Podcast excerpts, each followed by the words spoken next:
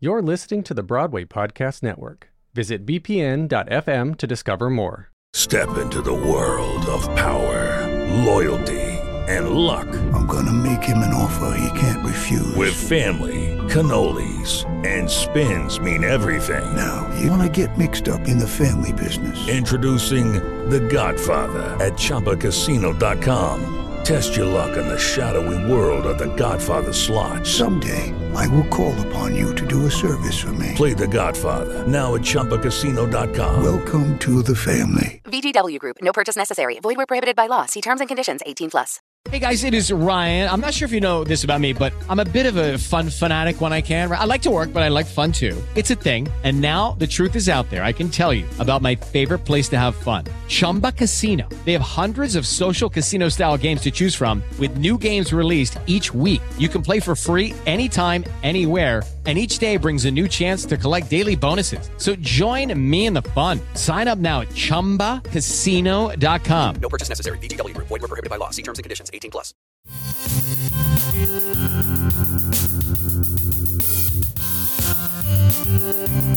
Welcome to Stagecraft, Variety's theater podcast, bringing you backstage and behind the scenes with stars, creators, and industry leaders on Broadway and beyond. I'm Gordon Cox. Last week, Variety hosted its annual Business of Broadway breakfast that attracted luminaries from all across the industry. And on this supersized episode of Stagecraft, we bring you some of the panel discussions and keynote interviews from what was a really fun morning. First up, we've got the producers panel with Lee Daniels, Ken Davenport, LaChanze, and Cindy Tolan in a conversation moderated by Eric Pykush of City National Bank. After that, we've got a panel of Broadway creatives in which I talk with writer performer Jordan E. Cooper and actors Crystal Lucas Perry and Chris Wood.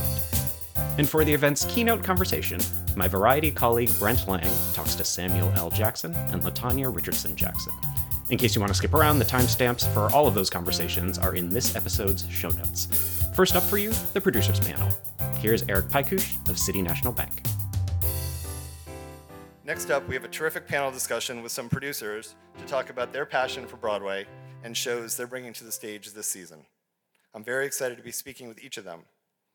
Now I'd like to introduce my guests and invite them up to the stage. LaChanze, Ken Davenport, Cindy Tolan, and Lee Daniels.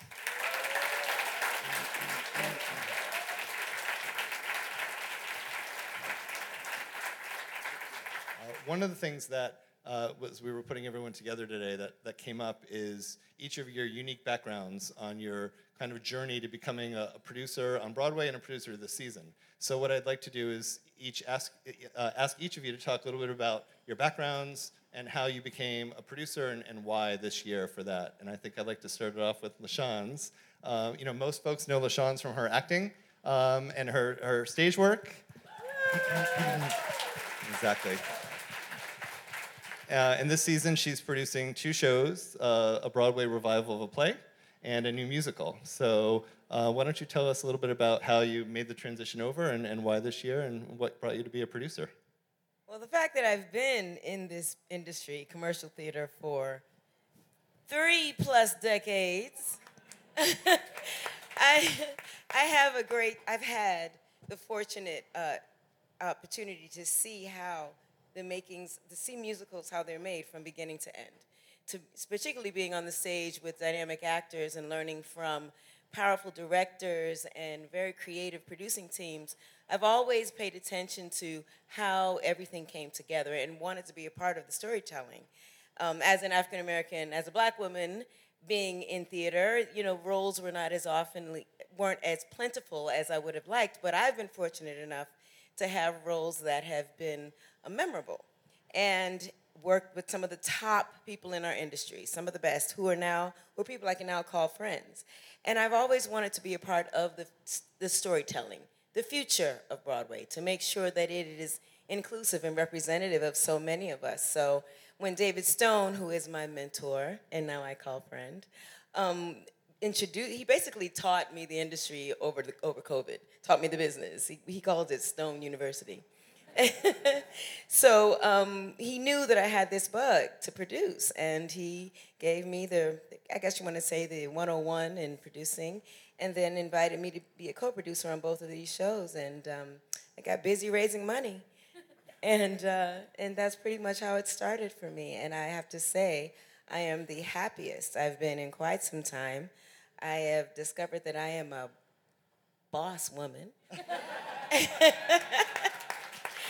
and that I enjoy this position. So that's how I came to be a Broadway producer. That, that's a great story. Thanks for sharing that. Thanks. And Ken, I'll throw the question to you. Yeah, for, first of all, I want to sign up for Stone University. I don't. Uh, actually, Da- I will just a shout out to David, who has I've taken a few of his classes because he has called me many times, or I've called him. He's an unbelievable mentor uh, to those of us who've been coming in, up in this business. You know, this area for me, this question actually resonates a lot because I started uh, in the business when I was a student at Tisch. Uh, and my first job was as a PA on the My Fair Lady revival with Richard Chamberlain in 1993, uh, where I learned from Jeff Wilson right there, who was the company manager. Uh, and I had to run around this area looking for fresh roasted turkey sandwiches for Richard Chamberlain. They had to be cut off the bone, they could not be processed. and I loved every single moment of it. So I was a PA for a while, and I was a stage manager for a while, and then I was a company manager and a general manager, which eventually led me to producing. And something we were I was thinking about with all of us uh, is that if you look at the trajectory for all of us, there was there is this we did something before we were a lead producer. From performer to casting, and I know Lee as well, casting and management before producing film and now Broadway. So that obviously is a path to becoming a lead producer. And I spent about 10 to 15 years company managing and general managing other Broadway shows for other lead producers, and frankly, learning from them until I to put together my own style. When I was an actor, and I was not a very good one, which is why I moved over, but I remember thinking, oh, I'll take a little Strasberg, I'll take a little Adler, I'll take a little of Method. And that's what I did to become a lead producer. I, I learned a lot from Hal Luftig and Robert Fox and the Weislers and Mike Isaacson and all these people until I developed my own strategy and started producing on my own off Broadway in about 2004, uh, and then slowly uh, leading my way up to here. And people often say to me, Hey, Ken, how long have you been working on the Neil Diamond musical? And my answer is 30 years. I've been working on 30 years to get to this point. Great. Thank you for that. And Cindy, many folks in the room know you as a casting director on uh, film and TV. And now this is your uh, first time, I believe, uh, lead producing a Broadway show uh, coming out from that side. So tell us a little bit about that transition from casting to being a lead producer this season. Well, I've been a casting director for about 30 years, um, and I've been involved in theater for 35 years. And I think that Bernie can also attest to this, Bernie Telsey, which is that casting is a natural progression to producing if you stay in it and, and do it for a long time.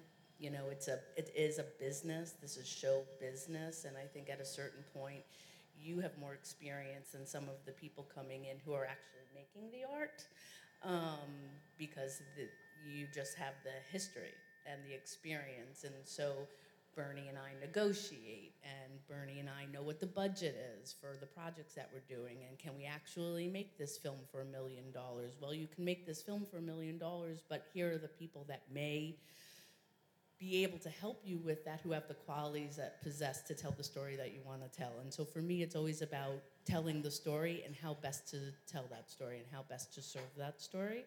And um, the way that I came to Death of a Salesman is that I was friends with Arthur Miller, and I spent my 20s and my 30s um, the weekends with him. And today is actually his uh, 107th birthday. Happy birthday, Arthur Miller. Um, and he basically felt that, you know, art needed to be in conversation with culture and that it was not worth doing unless you could actually change the world slightly. I'm not saying that we're changing the world. I just wanted to get into the conversation of Broadway and help shift it. Shift the conversation, shift diversity, sh- inclusion, equity, and that was really why I wanted to, to do this and actually show a young generation that this play is for them that have never been to Broadway before, that have never seen it, and didn't even know this play, and now they know this play as if this was written for them in this way for the first time. And honestly, that's why I wanted to do it. I don't know if I'll do it again, just to say, but that's why. But that's why I'm doing this one. I don't know. I'm doing it again either. I'm with you. Hey, where's Bernie? Right there. Bernie, how you doing? I, I, Bernie. Um, I'm Lee Daniels. I'm a, I, started out as a manager, and Bernie, you are responsible for many of my kids' meals. So thank you for hiring so many of my clients over the years. Before uh, I got into producing, I started as a, I started as a uh, as a uh, I saw Dreamgirls when I was 19 years old at the Imperial Theater, and I knew that I wanted to do something in the arts. I didn't know what it was uh, that I wanted to do. I come from a family of drug dealers and uh, pimps, and uh, and I knew that I wanted to escape Philadelphia. And uh, so uh, I stole my mom's car, and I went to um, I went to see Dreamgirls, and it changed my life. And uh, I, so I, I, I, got to California, and uh, I was homeless for a little bit, and was in the back of a, uh, a church and a theater, and I directed, I, I was sweeping and cleaning up at the theater in Crenshaw, Crenshaw area, and I um, directed, I don't know how I directed, I was 22, I directed a, a piece, and uh, and I knew that this was the space that I wanted to be in. Uh, I then became a casting. Ooh. Ooh. Put it closer. Closer? Here you Okay. Uh, hi, y'all. And then, and then I became a cast. Maybe I Or should is it- use yours. Too close? Then I became a casting director. Yeah, it was, yeah, I became a casting director, and uh, and then, you know, I managed Lillias White and uh, Loretta Devine, and um, and Paula Kelly, and some incredible African American artists. And uh, I realized that I got tired of telling them no. Paula Kelly and Loretta and Lilius, they, they wanted to do something besides maids and hookers and drug addicts and stuff. And so I, um, I decided to produce my first film. I wanted to direct it, but um, I didn't. I hadn't. Uh, I didn't have the. I didn't know how to hold a camera. I didn't know anything about the behind the scenes. So I, I hired. Uh, but I knew how to direct actors, and so I hired uh, uh, a first-time director, Mark Forrester, and I raised money for my first film independently, and that was Monsters Ball. And then, thank you. And then, um, then after that, I, uh, I, uh, you know, I, I got nervous. I was trying to figure out how to. I, I, just wanted to, to do the right. I wanted to. I, I knew I had to get up the courage to direct, and so I finally directed and Precious, and then, um, and then uh, I wanted to get into a new space, uh, and so I jumped into. I did Butler, and then I did uh, uh, Empire, and then. Um, so I didn't know what I was doing when I was. I didn't know what I was doing when I was producing my first film. I didn't know what I was directing. I didn't know how to direct when I directed my first. When I directed Precious, I certainly didn't know what I was doing when I did uh, Empire. I had never done television before, and everybody laughed me, laughed at me when I was trying. And I don't know what I'm doing now. I don't honestly. I, this is my first time here at the party. I don't know what I'm doing, but I know, I know what the culture wants. I know what God is telling me to do, and I saw this. I was doing this. Uh, I did this um, after Empire. They, I signed this overall deal at Disney, and they wanted me to um, to continue doing television shows. But I forgot that I was so focused on Cookie's hat and the music that was going on in the show that I wasn't paying attention to uh, the change that it was making in the community, like the change that it was making in the world, Empire. You know, you're so insecure as an artist that you don't really know that you're making a change when you're making a change. And so when I went to look for writers for this, uh, this um, new show that I was trying to create, there weren't any. There were only a handful during uh, Empire. You had, I, I barely could find them. And so I, um, I had to start searching the streets. I came into New York, I came home to New York, and I found this incredible voice that um, reminded me of, of when it was that I saw Dreamgirls for the first time. I'd never been affected by a piece like this ever. And, and you're speaking go- of Ain't No Mo. Ain't No Mo, Right. yeah, the play that I'm doing. And um, it's a comedy, and um, and I knew that it was going to change the conversation. This was the change. Theater is not meant for black people, you know, unless you want to see Denzel or Viola cry or, you know what I mean, or Sam Jackson or something fabulous, you know what I mean, or you know, I want to take my mom to see Temptations, you know, but it's not meant for my nephews, you know. Um, theater is meant not for blacks and we have to find our space. So I think this will do, I hope this will do for Broadway. Um, like it'll make my cousins and my nephews that would buy a pair of uh, Nike sneakers or they would go to a Rihanna concert, that they will take this as serious as their Nike sneaker. So that's the intent. I don't know. I hope I do it. Wish me luck, y'all. Yeah, yeah. You're doing it. And I think, LaChanze, I want to ask you about that because I think we talked a little bit about your inspiration on the production side about expanding audiences and about your work doing that with these shows and your passion for that. I don't know if you want to talk a little bit about broadening the audiences that are on Broadway to speak to what Lee's talking about in terms of bringing in new people to see shows. That was my one of my reasons for jumping into this industry also into producing side also is because I I think the future of Broadway demands inclusivity and we need representation of all of us that are sitting out here having this delicious breakfast. I want to see all of our stories on Broadway and why I'm so thrilled to be a part of the producing team of Top Dog Underdog is because Yahya Abdul Mateen II and Corey Hawkins are two of our most dynamic, powerful young black male actors in the business. And what Kenny Leon, whoo, what he has done with his direction, you know, I'll go on record saying it's some of the best work I think I've ever seen him do. Um, and what Suzan-Lori Parks has written has created a space of inclusivity. When you go see this show, the play, you um, for a moment you forget that you're watching two black men. You're watching two brothers. You're you're watching uh, the, the the the conflict, the love, the struggle of these two brothers, and you don't think of them as just black men. You think about them as men, and that's what we need.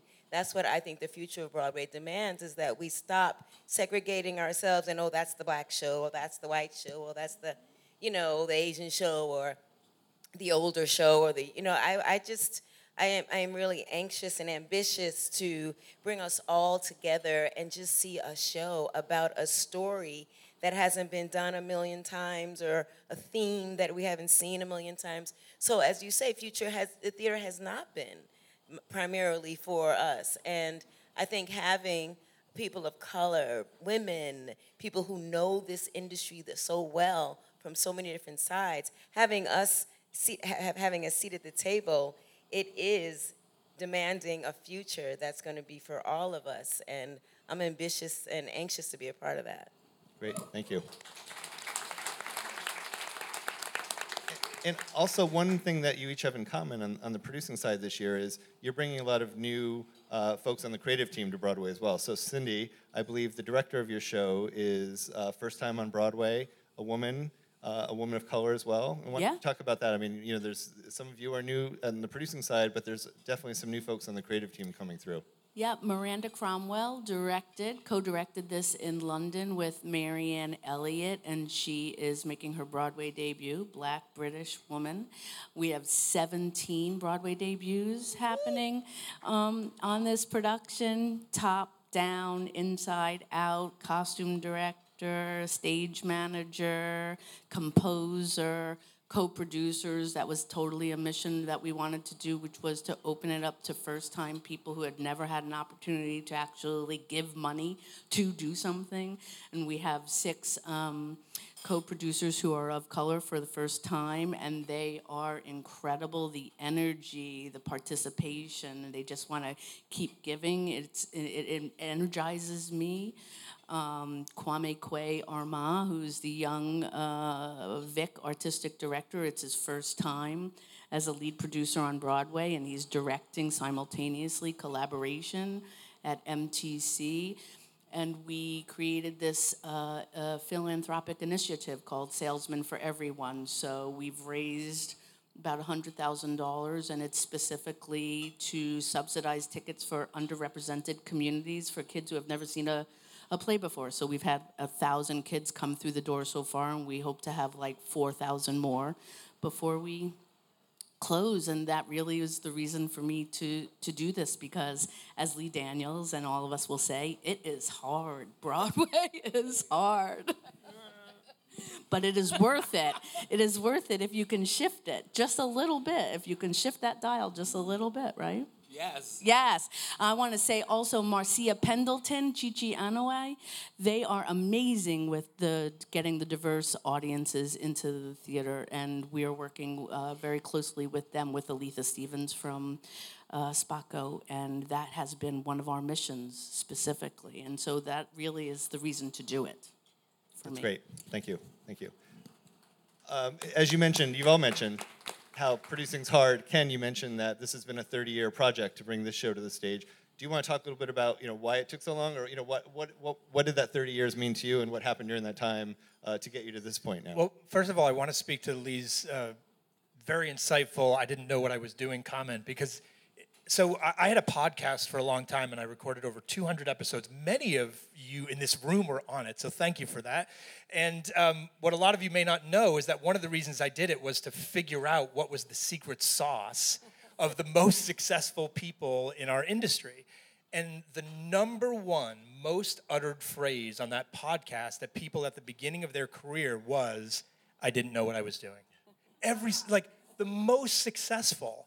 And it was this, I didn't know what I was doing, but I did it anyway mentality that people do. So anyone out there thinking like I can never do this, I, I didn't know what you should do it because you can, and that's actually the secret. It shouldn't. It isn't something you hold you back. When you say I don't know, I don't know what I'm doing. That's your should be your sign to go forward. Um, so I, I, say 30 years. It's because it tur- took me 30 years to be in the position, frankly, to be gift, gifted the ability to work on something as strong as a Neil Diamond musical and, and, and to get that man's legacy and music in, in my hands and my partner Bob Gaudio's. And the story is um, I was in the middle of working on a show that wasn't going exactly the way I had hoped it would go, as is most often the case in this business. And literally, a higher power called me. And I was feeling very down, and that higher power ended up being a mentor of mine in this business. And it really was a sign from the above for me to keep going in saying, Hey, Ken, I have a question for you. And I was like, What is it? Because I'm, I'm not having a good day and I have to go to a meeting right now, and it's really not going to be a good meeting. And they said, Do you know Neil Diamond? And I said, Well, who doesn't know Neil Diamond? And then they said, Well, do you know Bob Gaudio? And I said, Of course I know Bob Gaudio, Jersey Boy character himself. And he said, Well, Bob and Neil are working on a musical version of Neil's life. Neil was a massive Jersey Boys fan. And literally, the story goes after sitting through it like a couple times in one day at one point, he like elbowed Bob and was like, Can I have one of these? And Bob was like, Are you, are you kidding? Of course. So this mentor of mine said to me, Would you like to talk to Bob? And I said, I would talk to Bob about anything, of course. And literally 15 minutes later, my phone rang. It was Bob Gaudio. I felt so honored to speak to him. And right then and there, it began. And I just know that I never, through all the things that didn't work, not only that show, but the many before it, I would never have gotten that call had I not put all the effort and all the work into everything else I had done in order to be in that position. Uh, and then it's been somewhat of a fast track uh, since then. Um, and, and I have to tell you, the I'm, i feel so fortunate. But it's listen, I'm on a Zoom with Bob Gaudio and Neil Diamond. I feel very much like an underachiever in that group. Um, but but having this man's legacy uh, in our hands is a is a big deal, especially for those of you who don't know. Neil was diagnosed with Parkinson's several years ago, uh, and has has said very publicly he will not tour again. And there is no real authorized biography, and there is no documentary. There's none of those things. Neil is a very private man, and has said, "This is it, Ken. This is my legacy. This is how I want my story to be told." Which is an incredible gift, a lot of pressure. um, but one that I'm so excited to be able to tell with Bob and with this incredible team. Great. I'm sure it'll be great. Thanks. And uh, Lee, another question for you. So, with this show, obviously the inspiration for this, um, when you saw it and decided it needed to go to Broadway, I mean, you're bringing a new writer to Broadway, a new director with Stevie. Yes. You want to talk a little bit about how, you know, the inspiration that you saw with this, the feeling that you got when you saw this show and said, this is the show that's going to bring you to Broadway after doing TV and film for so long? I wanted to direct it, but uh, Ah, okay. But I, I, I didn't want to fail, so I got uh, I got Stevie because I, I I thought he was just brilliant at what he did. He uh, he blew me away what he was able to do with the actors, and uh, I his process is fin- is similar to mine. It's just he searches for the truth. He is not afraid to embarrass himself, and he or and and he and he bears his soul. And so uh, he and Jordan together are, uh, I think, the future of what uh, Broadway is, of what television is, of what cinema is. And I think that um, I just like being a part of. Uh, this ain't got nothing to do with me creatively. I have nothing to do with this creatively at all. I'm literally in my edit room. Uh, I go from my edit room to uh, to uh, dialing for dollars. That's the hard part. Oh my God. So hard. Cindy. No. Fuck. That's like crazy. It's, It's the hard. craziest thing It, ever. get, it gets easier. No, it doesn't. It no, it, does not. it reminds me of my days with Monsters Ball, like originally. But it, it's inspiring. It's humbling. It's uh, it it brings me back to a place of uh, you know how I began, and uh, but it's worth it. It's worth it because the, sh- the play is spectacular. Great. Thank you for that. So I think that's about as much time as we have. I want to thank my panelists here today for sharing their stories and their backgrounds and uh, wishing them the best of luck this season with their shows. LaChanze, Ken Davenport, Cindy Tolan, and Lee Daniels. Thanks, Eric. Thank you. Thank you. Thank you very much.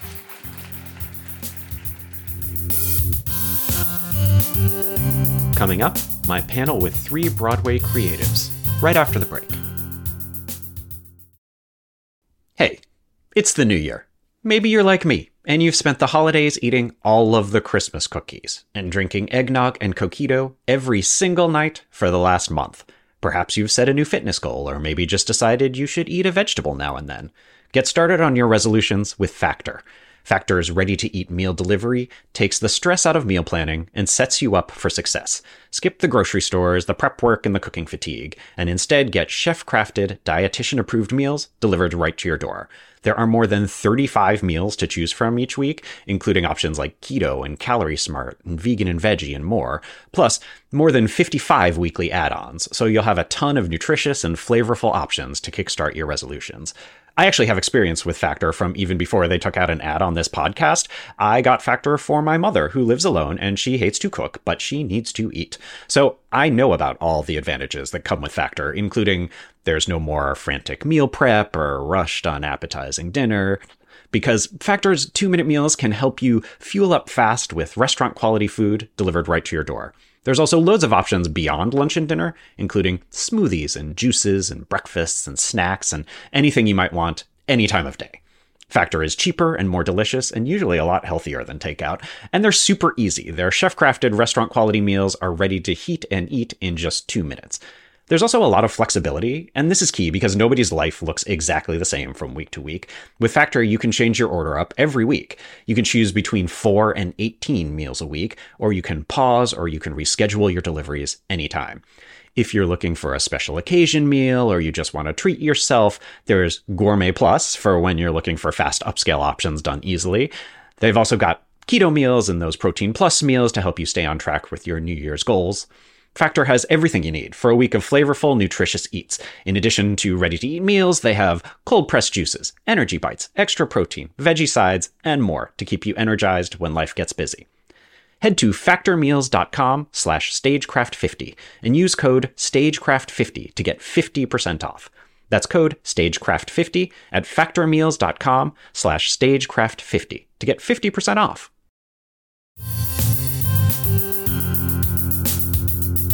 And now here's my panel with Jordan E. Cooper, Crystal Lucas Perry, and Chris Wood. And now I'm going to move us on to the next panel. Um, I'm going to talk to uh, three of the creative talents who Broadway is getting to know this season. So please welcome to the stage uh, the writer and star of Ain't No Mo, Jordan E. Cooper. There he is. The star of 1776, Crystal Lucas Perry. And now starring in Almost Famous, Chris Wood. Hi, everyone. Hi, hi, hi. So, all three of you are making your Broadway debuts this season. What uh, has Broadway meant to you before now, and what does it mean to you to be making the debut, the debut right now? I am such a Broadway baby. Um, literally, I uh, from the time I was in fifth grade, every year I would watch that Broadway American Masters PBS documentary with Julie Andrews. Classic. Um, I I am just literally uh, I, I don't have the words. This is this is a community uh, that I've always admired. Uh, I literally used to stand outside of Hamilton and hand out flyers to my shows. Nobody gave a damn, but we're here now. Um, and I, I, I am just so grateful to be uh, a part of this uh, amazing legacy um, and this amazing community. And uh, yeah, I'm just ecstatic. I'm ecstatic. Well, definitely echoing everything that Jordan just said. Um, it's an absolute thrill uh, to be among all of these incredible people that I've been watching and learning from and being in readings with and just being able to be on the same stage as them has just been such a such a gift and I'm enjoying every minute of it. So it's everything I ever thought it was going to be. I love Broadway. You're okay. You want to switch? All right. How about this one? There, There we we go. go. There we go. Uh, Very likewise, I mean, I, I just I feel so thrilled to, to what feels like finally be here after uh, so many close calls and so much uh, heartache and um, and uh, ever since I saw Cats when I was five years old, which is basically the same plot as Almost Famous. Uh, this has been the dream, and I, I, I couldn't be happier to be here with this show. And uh, two of you, Crystal and Chris, are in front of audiences right now on Broadway. Uh, how are you finding the audience response in these? It's still sort of early days as people are still gathering back for theater. How are you finding the audiences have been for you? Well, I mean, we've had a we've had a really rough couple of years, you know, and I think people are just so thrilled to be back in the space with you know live theater. Um, everyone has been so um, receptive in just being in the environment and sharing the space. Uh, yes, there are masks on, so it's a little bit you know cut off, but I think the response that I'm receiving from people is just we're so happy to be in the theater. We're so happy to have New York feel like it's alive again, and that scene is back. Um, so I think, and that that's all we, that's all I ever want is to be able to connect with my audience in that way. So Yeah, I, I, I echo that completely. It's there's nothing like that electricity of sitting down with a group of people and whether you're on stage or, or off, getting to go on that that journey that night with that exact group of people. It is otherworldly. I have missed it so much. I know we all have through the pandemic. And um, yeah, I think electric is the word. It just feels incredible. Uh, Jordan, you're in rehearsals now uh, for your play with Yes, Crystal, who's also right who's now. rehearsing and performing. Um, do you have a sense of how the you think the Broadway, Broadway audience might react differently to the show than they did downtown when you did it in 2019? I have no idea. and that's the thing that, that excites me the most is because uh, Ain't No Mo is one of those plays where you know in the first five minutes if you're to be able to sit through that 90 minute play.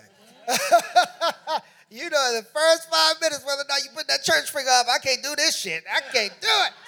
Um, but but so I, I'm, I'm really excited to see how how um, over a thousand people are gonna are gonna be in this community because Ain't No Mo is one of those things where literally it's a flight. Literally, you buckle your seatbelt and you are taking off. Um, and so the beauty of being able to do that with with over a thousand people a night, and uh, my character Peaches gets to really be one with the audience in a really fun way. Um, so I, I'm really excited to to just play and, and have a good time and and let people go to church. I believe theater is church, and so I think that when you enter into the Belasco Theater, it's going to turn into a sanctuary, and we got to get ready to party. We got to get ready. I wonder if we could talk a little bit about uh, how you think about the interplay between your own identity and the identity of the character you're playing. Particularly for Jordan and Crystal, you're playing uh, roles that very consciously cross lines of gender and Crystal, in your case, race.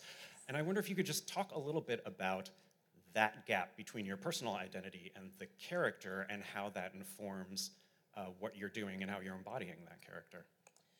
Yes, so I have the privilege and honor of being able to be John Adams in 1776, and then obviously Passenger 5 and Ain't No Mo.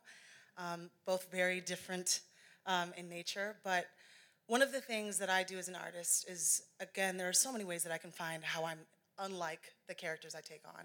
So I'm always looking for the connection. I'm always looking for how I can, what can I connect to, and what can I, act, where can we align and be in accord. And when it comes to John Adams, I can align with somebody who's trying to get something done in the midst of uh, a sea of people who have no interest in, in going on that route, right? So there's that. Uh, and then with the same thing with Passenger 5, it's how, it's how I connect to them. Um, and I, I think that the room, again, helps foster that energy and foster that journey through the characters. And, um, and that's kind of how I find my way in. And Jordan, what about for you in terms of uh, playing Peaches and how you think about, like, is it a drag role going forward in your head? Will it always be played by someone in drag? Do you think? Um, absolutely. Um, um, so, so for a little context for those who don't know, so Peaches uh, and Ain't No Mo. Ain't No Mo is basically about if all black people in America got an email saying that they had to go back to Africa, and you watch all these people around the country decide whether or not they're getting on the final plane out of America. And Peaches is this drag queen flight attendant who is garnered with the position of getting all these millions of people onto this wonderful plane. um, and Peaches is for me. Um, I remember Stevie Walker Webb, who's who's directing uh, the show. I've, I, we've been best friends since since my freshman year of college, since I moved to New York. And I remember we were working out one day, and we were working on another play of mine, and he was like, "Yo, you know, when are you gonna work on a queer character? When are you gonna write a queer character?" And me, you know, I just moved from Texas, so I'm still dealing with my own internalized homophobia of my own queerness. And so I'm like, oh no, why would I write a gay character? Why would I write a gay character? I would never do that. I would never do that. And I, I honestly uh, thought about it uh, and I let it chew on me. Um, and then I started coming up with this concept of this of this story. I didn't know if it was a play. I didn't know if it was a film. I didn't know if it was. I didn't know what it was. But this character came to me, and it was hard enough to write her um, because to me, Peaches is the blackest, queerest version of myself that just does not care what anybody thinks and how anybody looks. Um, and there was something about that, that that that frightened me. But also, she's she's like this Christ-like figure to me because she's also the only queer character in the play. And it's interesting to see the dichotomy and how how uh, blackness also has its own uh, bucks up against uh, queerness. Uh, and homosexuality and, and, and, and this idea of like she's a drag queen because she she shows up however she wants to show up and what day it is. If it's Monday, I might be a girl. If it's Tuesday, I might be a boy. Who cares? Who knows? You know? And there's something about this idea of this person being so liberated in their blackness and in their queerness that neither one of them can be challenged. You're not gonna push me in either corner because I am what I am, right? Um, and so she challenges me on a, on a, on a daily um, writing wise. And, and then when I, I didn't write it for myself, I didn't write it for me to do it. And I ended up, we had a reading one time, and I had this actor that I really wanted to do it. I was like, oh, please do this, please do it.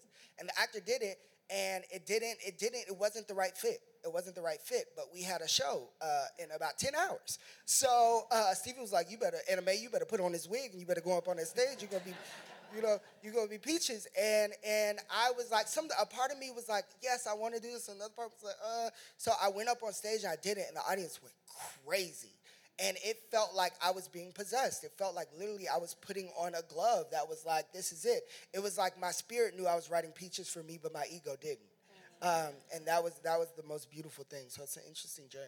Yeah. Um, Chris, for you, you have a different challenge uh, with your role. You, Facial hair? Uh, that first of all, the hair. First of all, the hair.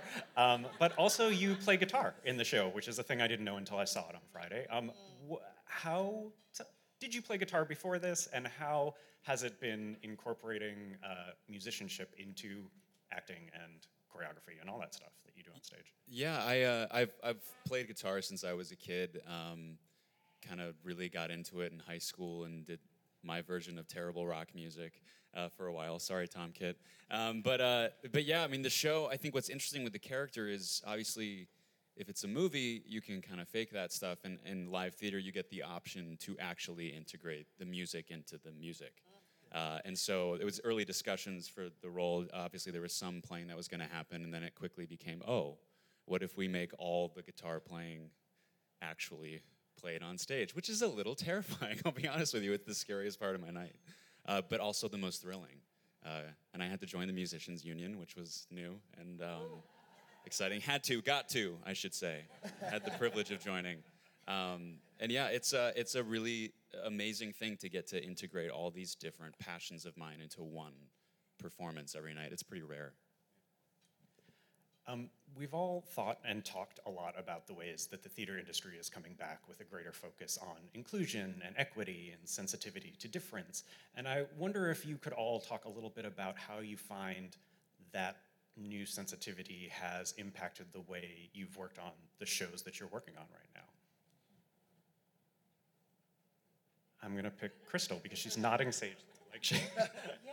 Um, you know, it's important that when we're creating art that we foster a safe enough space to be able to do so. And in both of these projects, there's been such an initiative of creating, you know, the the mindset of like, okay, how do we how do we tackle this while still making sure that we're all able to show up, bring ourselves to the work.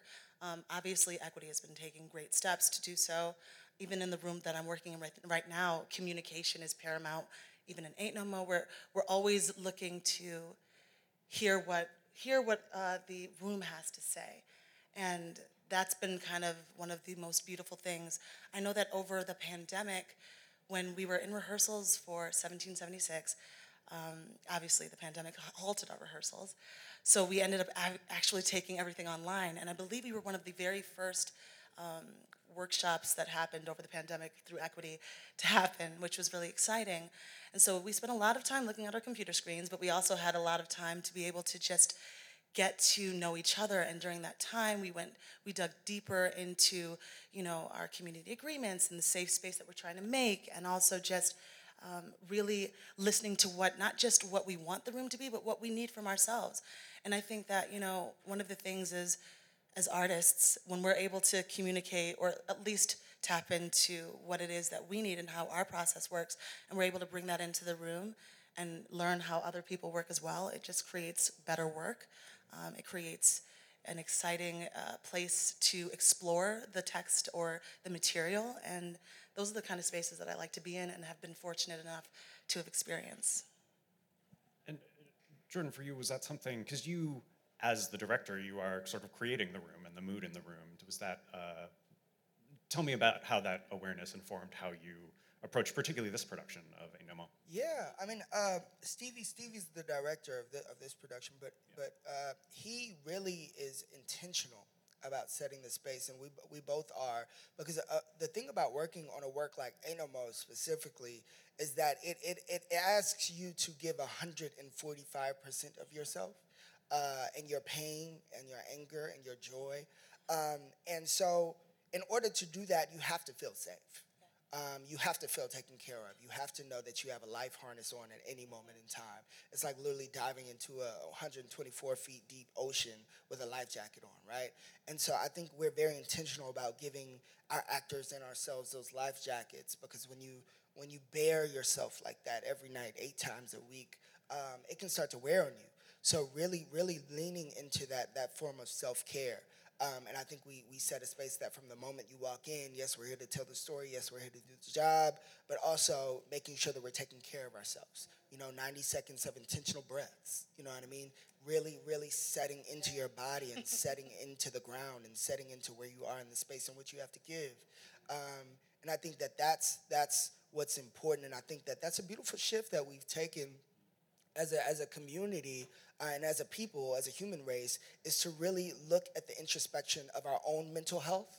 um, as we go into these works and as we do the work that we need to do. Um, because it's, it's, it's not easy. It's, it's not something you can edit around. You have to be present, you know. And Chris, what about what about for you?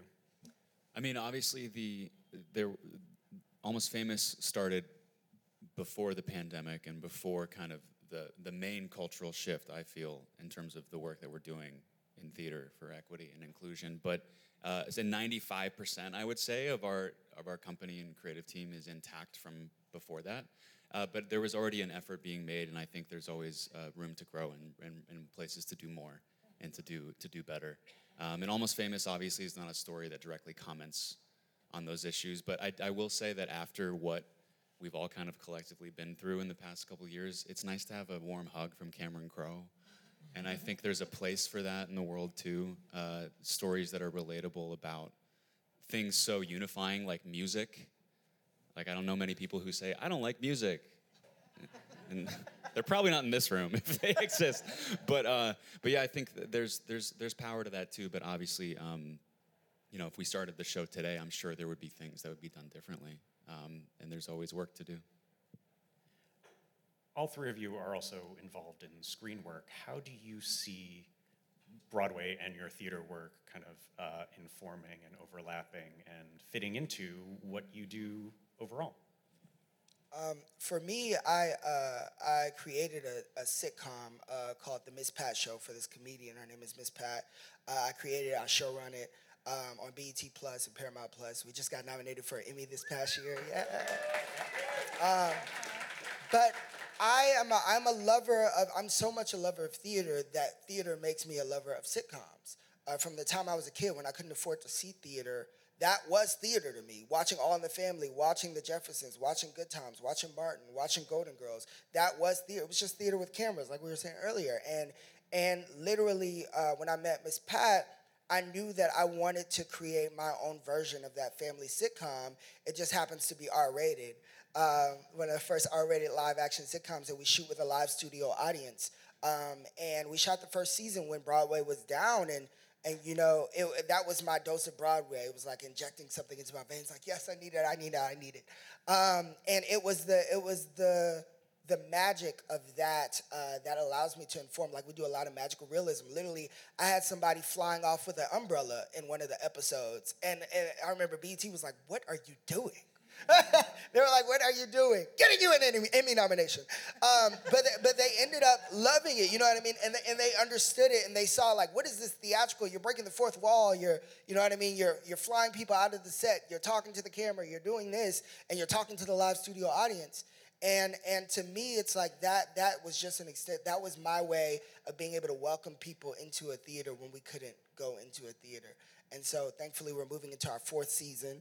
Um, and and I just want to continue to do that, but not only with that show, but with all of my works, um, because I, I I don't know how to do anything but make theater, uh, even on TV.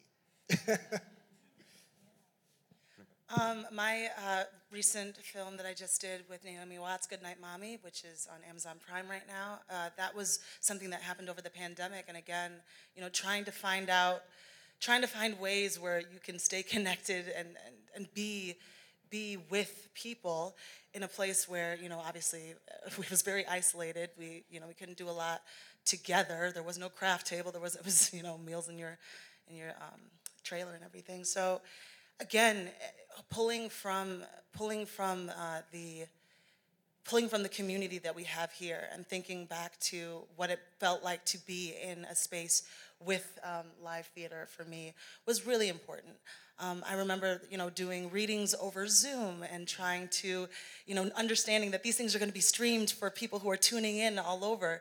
But you know, we don't get that same audience connection, right? Um, but again, that's how that's how we can connect. And it's it's basically for me, it's no matter what, we have to find a way to get through to the people that we're trying to share these stories with. So whether it is on in a television or a film or broadcasting way, or it is in the theater perspective it's just about you know how we can continue the conversation of what it means to be in community. Yeah, I, I, I agree with both of them um, on all counts. It's it's also interesting. I there's something I love about uh, the intimacy of of screen work and just having the lens right there. But the thing that I think I miss most with that experience is the tactile feedback and the, the energy that the audience gives you in direct relation to what you're doing. Instead, you have a crew of, you know, 100 people watching the Yankees updates while you're you're doing your finest work. Uh, it's heartbreaking sometimes. Uh, no, but it's it's it, it. There's nothing like it, and I think that's why I keep trying to chase it, and why I keep I can't ever consider myself one thing or the other. And I think most people who love theater never totally are able to leave it. Um, and why would we? It's it's it's there's no better feeling than when you are really dialed in live in person with a thousand people. I mean, come on. It's the best. It's never the same. never the same. Sometimes in terrible ways. It's not the same. But It's that's the literally like- magic. That's it's the the, alpha magic. and the omega of the craft, right? It's the it's the beginning and the end. It's, it's it's there's nothing like it. And literally, I feel like television and film is is has done its work to try to recreate that feeling, even in its even in its infancy of television and film. And so to just come back to the craft and to do it eight times a week and meet new people every night, you know, It just keeps things fresh. I mean, my goodness, I love. Even though we're saying the same lines every night, it, it never feels as if as if it's the same because the audience isn't the same. The, and my castmates, they're coming in with their days, so that's never the same. There's always just something fresh to keep you kind of alive and aware and just, you know, present, which is always something that I'm chasing as well. And it's also like a privilege because it's like even when you, when you just said that, it's a reminder that when people are sitting in a theater mm-hmm. and they're watching a performance, that will never happen again. Right. Those same people Ephemeral. will never be in that same building together again. That is a once in a lifetime moment. And that's why we go out on stage and, and we treat every night like it's a once in a lifetime moment. Because it is, yeah. I, I think that's a great place to wrap this up. Well done. Thanks for, um, thank you all for being here. Thank you. Jordan and Crystal and Chris, and thank you all. Thank God.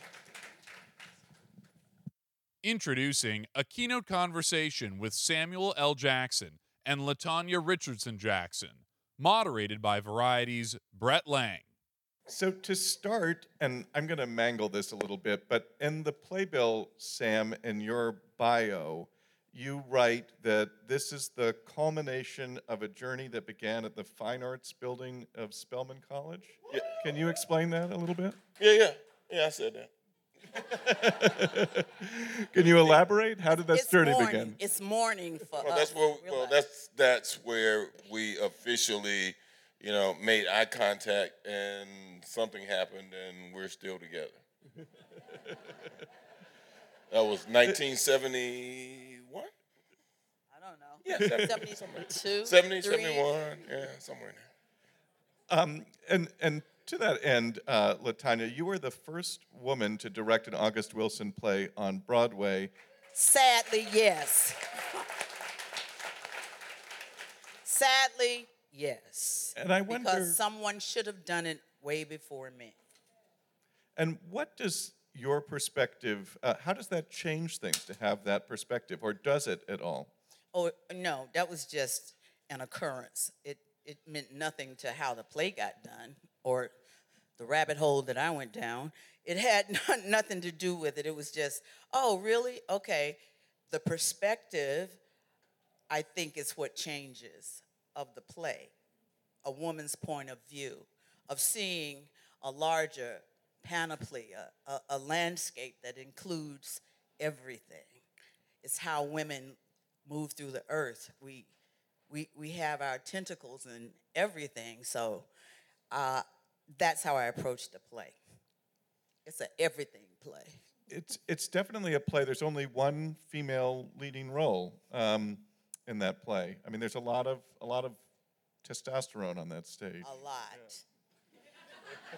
a lot that that's just inhabited because of who they are as males, but they also bring it for themselves. Men, you all have a lot of that. You know, it's like women. We, I, I, I, I'm just saying. I am. I am. I'm just saying. You know, we've lived next to a lot of that because they get, you know, the privilege of waking up like that and just assuming the position in the earth.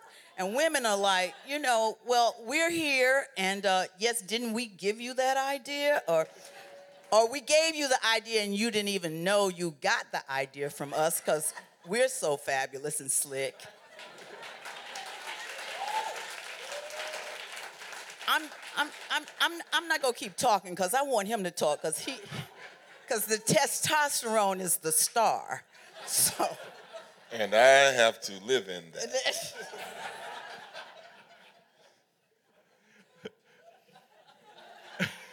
But My life in a capsule. But Sam, you also have an interesting perspective because you originated the role of Boy Willie in 1987, and you appeared in the original Broadway production uh, as an understudy. No, I didn't.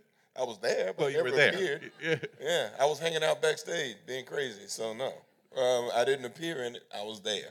Um, I appeared at Yale. Yes, I had an opportunity to create and develop Boy Willie as August was still writing him, and um, the other things that they went on the road to do, I experienced later on. Um, but I was But cut off. I, a I've been cut off from that. You've been doing, uh, you were doing a very important job, let me say, because standing by and understudying, let me tell you, you, it's the best. You have to be the best to do that. So it was a, it was a great job to have. Yeah, thank you. Uh, but I've been cut off from that in this production and was told like two years ago, don't say a word about Boy Willie to John David. So I have not. Is it um, how how has uh, this interpretation? How is it different than the original production that you were in? What it, did did Latanya find things in the text that surprised you uh, when you're coming back to it? Um, well, she approached it from a different place. I mean, we were still developing it. You know, August would go off and hang out and come back with five or six pages of new dialogue, you know, kind of regularly. Uh, and we had to adjust and put them in and do things. And Lloyd was a very different director from Latanya uh, and what we were doing. You know, it's like when you read things about this production as opposed to that production, you find that everyone talks about how wild, loud, and crazy Boy Willie was, and Charles was too when he did it on Broadway. John David's a little more nuanced than I was, and I know he's a little more nuanced than Roc was. So there's a huge difference there. And like she said, you know, a woman looking at the play and talking about our relationships uh, is very different. I think about I had I have to think about different things just because I'm Doaker number one. Uh, and I remember the first question she asked me about the play after two years of reading it because we were stuck not being able to do it because of COVID. So for two years, I read this play every day. Um, even when we were on vacation, I was reading this play every day. And she finally asked me a question about it, and it had to do with, I thought, the most innocuous thing in the play. She said, How do you feel about Wining Boy talking to you about Corrine? And I'm like, There's two sentences in the play. What are you talking about? Nothing. I don't care about it. And then she reminded me that I don't have a sibling, so I don't understand sibling relationships. That was that. Uh, so first I had to, you know, explore that, find out what that means to you. And I'm like, what the hell has that got to do with the play? Um, and it turns out it has something to do with the play.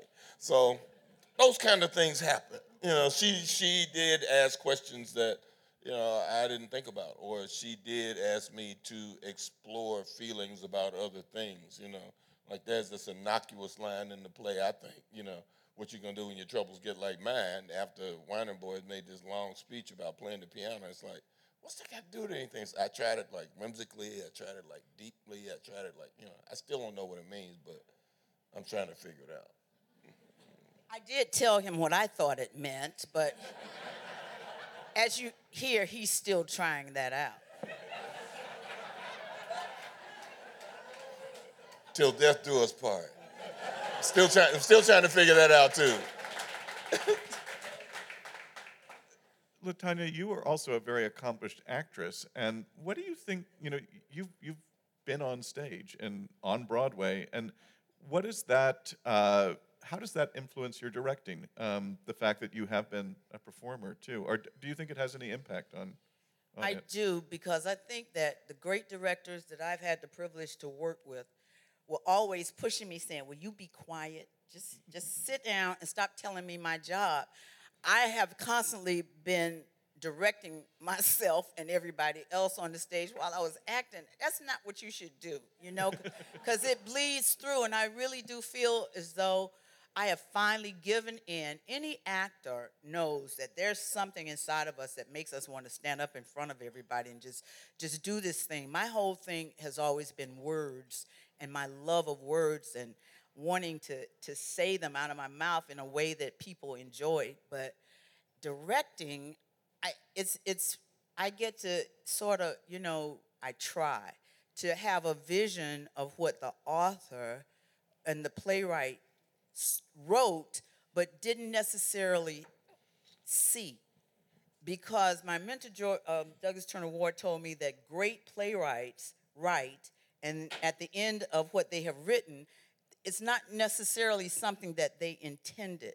That great writers are visited by spirits, and that they write from that vantage point, and it's a director's job to see that, to see the other.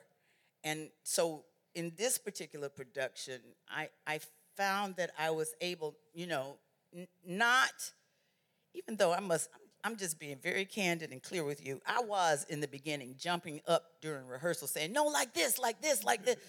And so he and another good friend of mine, Peter, said, You got to sit down. You are not acting. I said, I know, but I was just going to show them. It goes like this. Hey, Jesse. It goes like, it, it goes like it goes like this, like this. Um, I have found that Yes, in, stop acting. That wasn't stop acting So and it's- direct, please. so everyone has been so generous in this community in in helping me find that and ushering me through this process that is I know the difference now between the two and quite frankly I think I prefer the directing more cuz 8 shows a week is a lot every even though I'm there with them on the eight shows. So it's different. It's it's you get to see and help create the landscape and the larger picture. And can I just say that for this particular production, it's already been done so perfectly. What was left for me to do but blow it up? So I approached it as a woman who was looking at the things that he was talking about, the relationships, most specifically the relationships, and how August had somehow built this Janus figure with everybody, with Lyman and Boy Willie, with Doaker and his brother and Boy, with um, Bernice and Boy Willie, that they were coupled up on two sides a lot of times. So I was trying to get in the interstice of that and try to find out, well, wonder why he did that, or wonder did he know he did it like that, that somebody was always speaking and the other one was witnessing. So I, I was trying to get in the middle of that. So in the middle of the blowing up the house and all the rest of that. So I don't even know what you asked. Um, I mean, the play is very much a almost like a debate between uh, Boy Willie and Bernice about what to do with this piano, this family heirloom. And I wonder, I mean, do you feel on different nights the audience's sympathies shifting to one character or another?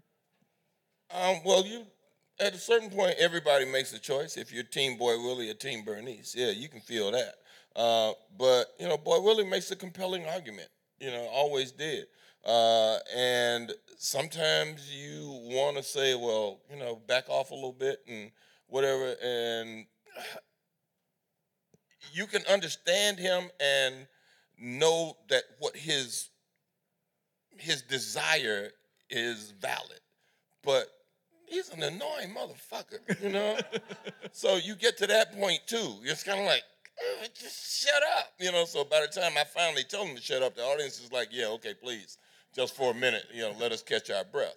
Um, but you feel the alliances, you feel uh, different things from the audience. You know, audiences are different every night. You know, they they show up as this thing that we have to go out there and feel. And that was one moment when we were having notes, and LaTanya was talking to us about the play and what we needed to do when we got there.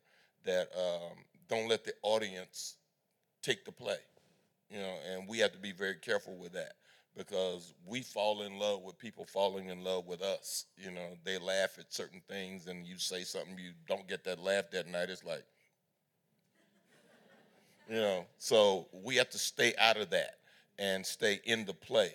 So there are there are veterans like me and Michael Potts. I know Michael's gonna do the same thing every night, you know, and I know you know there are other actors in the play that fall in love with things, and you kind of watch them fall in love with it. So you sit there and go, okay, is this gonna be fast or slow tonight? Can we like let's get back to that, you know? But um, you know, I do the same thing night after night after night. I just can't not do that. You know, it's it's it's learned spontaneity, not something that you get out there and decide. To, oh, tonight I feel better about you, so I'm going to touch you right here. So no, you can't do that. You just go ahead and do what you're going to do. Um, so the audiences are very, you know, audiences are things that I love. I love the energy of it, which is one of the reasons that I'm back. You know, it's like you do enough movies and you do enough TV or whatever, and you miss people applauding for you. You miss feeling the shift of that energy that's going on because you know grips and and ads and other people they don't care. They just want to go like, how many more takes we gonna do? And they're done, you know, and nobody applauds you and nobody goes, wow, that was great, you know. So you know what I'm talking about, right? You want yeah. So when you finally, you know, I, I I came up with people pinching my cheek and going, "Oh my God, that was so nice! You were wonderful!" and cla- clapping. So I miss that. You know, yeah, box office and you know all that's great, but you know this is this is what it is. When I tell actors, you don't know if you can act until you have some live people sitting there letting you know that you can. You know, Do you have a preference uh, for theater or for film? if if if if theater paid like the movies, I wouldn't do movies.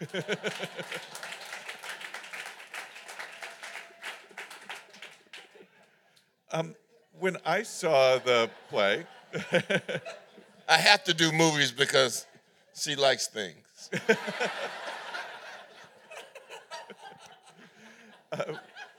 she discovered the she discovered the love of movies because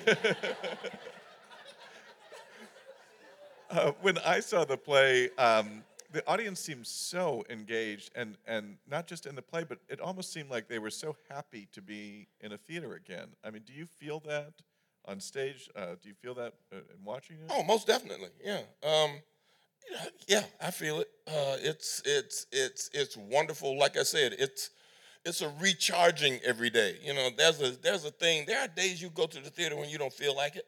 You know, until you're standing backstage and they say places and you hear the and you feel it and you go, okay, they're here. They want it. I can tell. You know, and you can hear them laughing. You can hear them. They're excited, and you get there and boom, and you step out there, it's like, okay, I'm here. I want to do this now.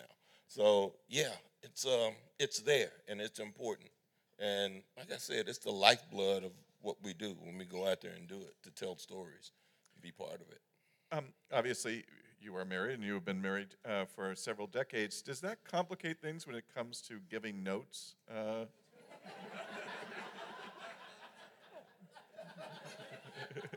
Just say no. Sam doesn't suffer fools. He, you know, has a way of always, if he's being directed by somebody, it's like you got to do your homework. You really do need to know what you're talking about when when you when you're talking to him because he's done his all the time. We used to compare SAT scores to see really because I'm like, why you always act like you know what you're talking about? Anyway, the note giving becomes, you know, I didn't realize until this time in, in the incarnation of doing this play that a note for me was going to be contested because by now I just assume, okay, everybody, I'm the most brilliant person in the room. Let's just start there and just do what I say, please. Um, so we're looking at it, and I, I gave him a note, and he's challenged it.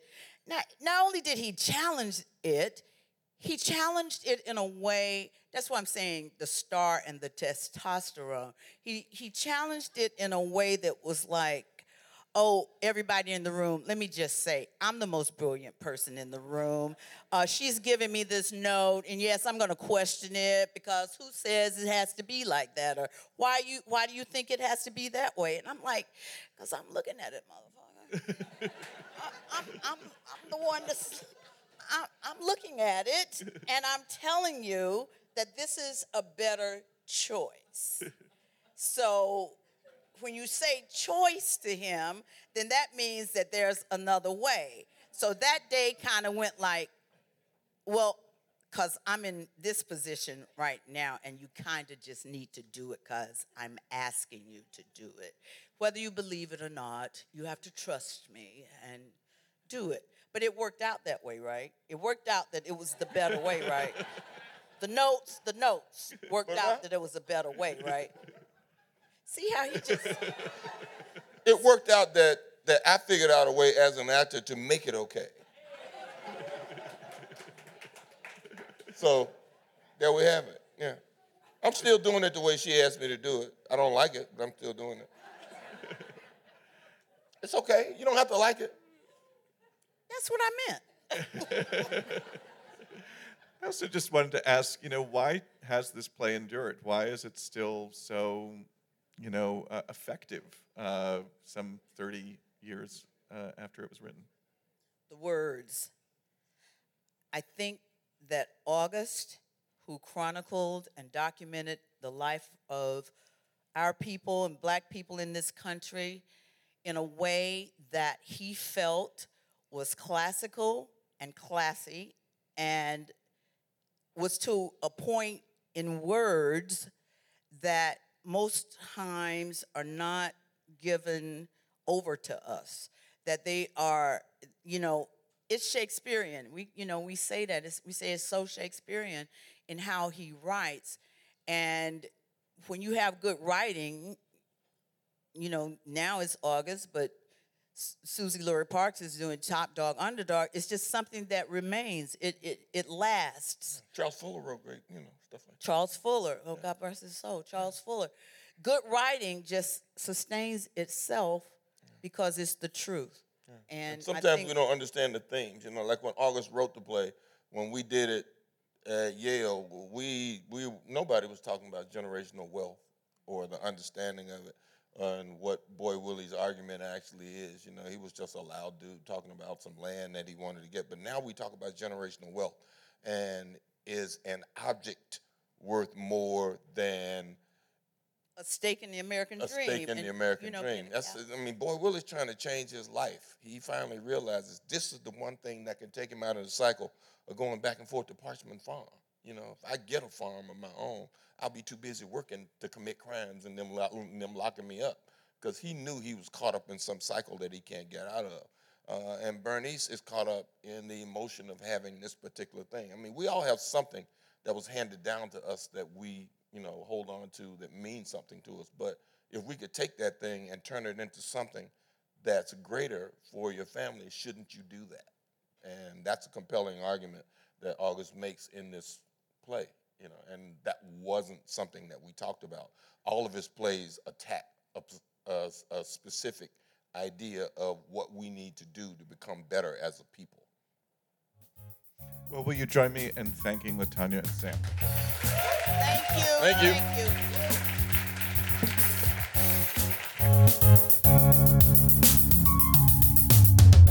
I hope you enjoyed this taste of Variety's annual Business of Broadway breakfast. If you like what you're hearing on this and other episodes of Stagecraft, I'd really appreciate it if you took the time to rate and review us wherever you listen to podcasts. It really helps us grow our audience of folks who love theater as much as you and I do. Or tell a friend about Stagecraft, or give us a shout out on social media. Find past episodes and subscribe at all the pod purveyors, including Spotify, Apple Podcasts, and on the Broadway Podcast Network, which is a great place to find more theater for your ears. Until next episode, find me on Twitter at gcoxvariety. Thanks for listening, and see you at the theater.